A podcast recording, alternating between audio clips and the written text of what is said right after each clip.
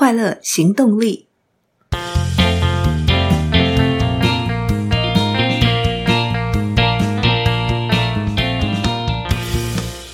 Hello，欢迎收听《快乐行动力》，这是一个学习快乐的 Podcast。我是向日葵，今天要跟大家分享的书是《幸福脑》，它是由九环陈博所著作的。九环陈博他是呃东京大学的生命科学副教授，也曾经在美国的国卫院去进行神经再生有关的研究。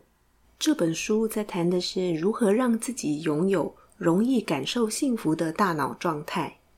所谓的幸福脑，就是容易感受幸福的大脑状态，而不幸脑则是不易感受幸福的大脑状态。要让大脑达到幸福状态，有几个条件哦。首先是要摄取营养，第二是要获得休息，第三则是要接受适度的刺激，如此可以让神经元，也就是大脑的神经细胞和大脑回路能往好的方向发展。在幸福脑的状态下，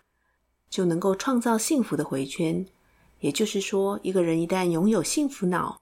他的脑力会提升，更容易感受到幸福。也会引来更多幸福的事情，让幸福感更加扩大。所以，作者希望透过这本书分享给读者三个重点：第一，幸福脑是可以透过培养与学习去拥有的；拥有幸福脑就能够产生幸福回圈的良性循环。第二，创造幸福的新生神经元是可以再生的，当然它也很容易死亡，所以需要我们好好的照顾与呵护。抑制 CRH 的分泌，以阻止压力荷尔蒙的出现。CRH 指的就是促肾上腺皮质激素释放激素，也是引起忧郁症的荷尔蒙。而只要我们的海马回出现 BDNF，也就是一种被称为脑衍生神经滋养因子的蛋白质，BDNF 能够抑制 CRH 的分泌，提高海马回的整个运作能力。让我们停止忧郁状态，增加 BDNF，可以透过运动、恋爱跟小小的减肥这些方式达到。第三个重点，则是作者透过五十个在日常生活中打造幸福脑的生活习惯，告诉读者要打造幸福脑，可以从饮食、运动、休息、睡眠与设定生存意义的目标五个方面去努力。饮食能帮助大脑摄取营养，运动这里指的是大脑的运动，能够给予大脑刺激；休息则让大脑能够重拾活力。睡眠的时候，我们能够分泌促进大脑成长的荷尔蒙，而拥有生存意义，才能创造出幸福脑。容易感受到自己生存意义的人，大脑里有大量的血清素。而不容易感受生存意义的人，血清素的数量就比较少。血清素是一种神经传导物质，具有安定精神跟抑制忧郁的效果。谈完了三大重点，接下来想跟大家分享看完以后自己才豁然开朗的几件事。首先是关于睡眠，原来在睡眠当中会分泌促进大脑成长的荷尔蒙。所以，睡眠是培育幸福脑最重要的活动，而偏偏我们在非常多的情况下都可能睡不好。比方工作很忙碌，需要加班，压力很大，或者是生病了，身体有些疼痛，没有办法好好的入睡，或是外面的环境噪音很吵，或是有些人半夜很容易起来上厕所，也有可能因为心里很悲伤。半夜需要起来照顾宝宝喂奶的妈妈，睡眠必须一直被中断；或是职业妇女搞定了一家老小，终于有一点自己的时间，忍不住要熬自由追个剧，没办法好好睡觉，真的很痛苦，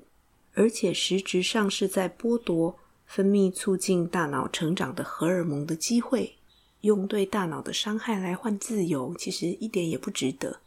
另外，持续的犹豫不决也会折磨大脑。当我们为了一些事情犹豫不决的时候，大脑会一边运作，但另一边同时很焦虑，对大脑来说并不是愉快的状态。作者会建议干脆先选择一个再说。当大脑受了刺激，重新运作，开始新的活动，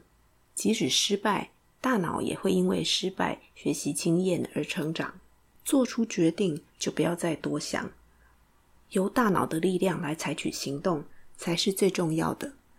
最后，当我看到作者提到新生神经元能帮助我们变成新的自己，我忍不住想到之前分享过的未来预言。乔迪斯本扎医师，这位脊骨神经医学博士，也尝试着告诉我们：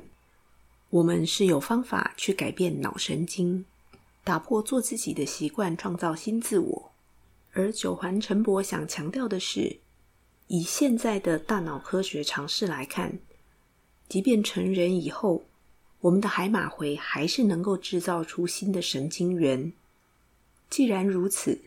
当然有可能慢慢改变人的个性，只要下定决心去实行可能实现的事情，就能够不被大脑里那些老旧神经元固定在走的回路支配。快乐可以学习，幸福可以自己制造。只要我们学习为自己创造幸福脑，拥有幸福回圈，就能够持续提升幸福感。希望听到这里的你，现在已经是幸福脑的状态，而不是不幸脑。如果还不是也没关系，从现在开始培养可以创造幸福脑的生活习惯。人人都可以拥有幸福脑，为自己创造幸福回圈。今天的分享就到这边，欢迎大家去下载读后心得心智图，可以更清楚的了解我们该怎么为自己创造幸福脑。追求快乐，立刻行动。祝你快乐，我们下次见喽，拜拜。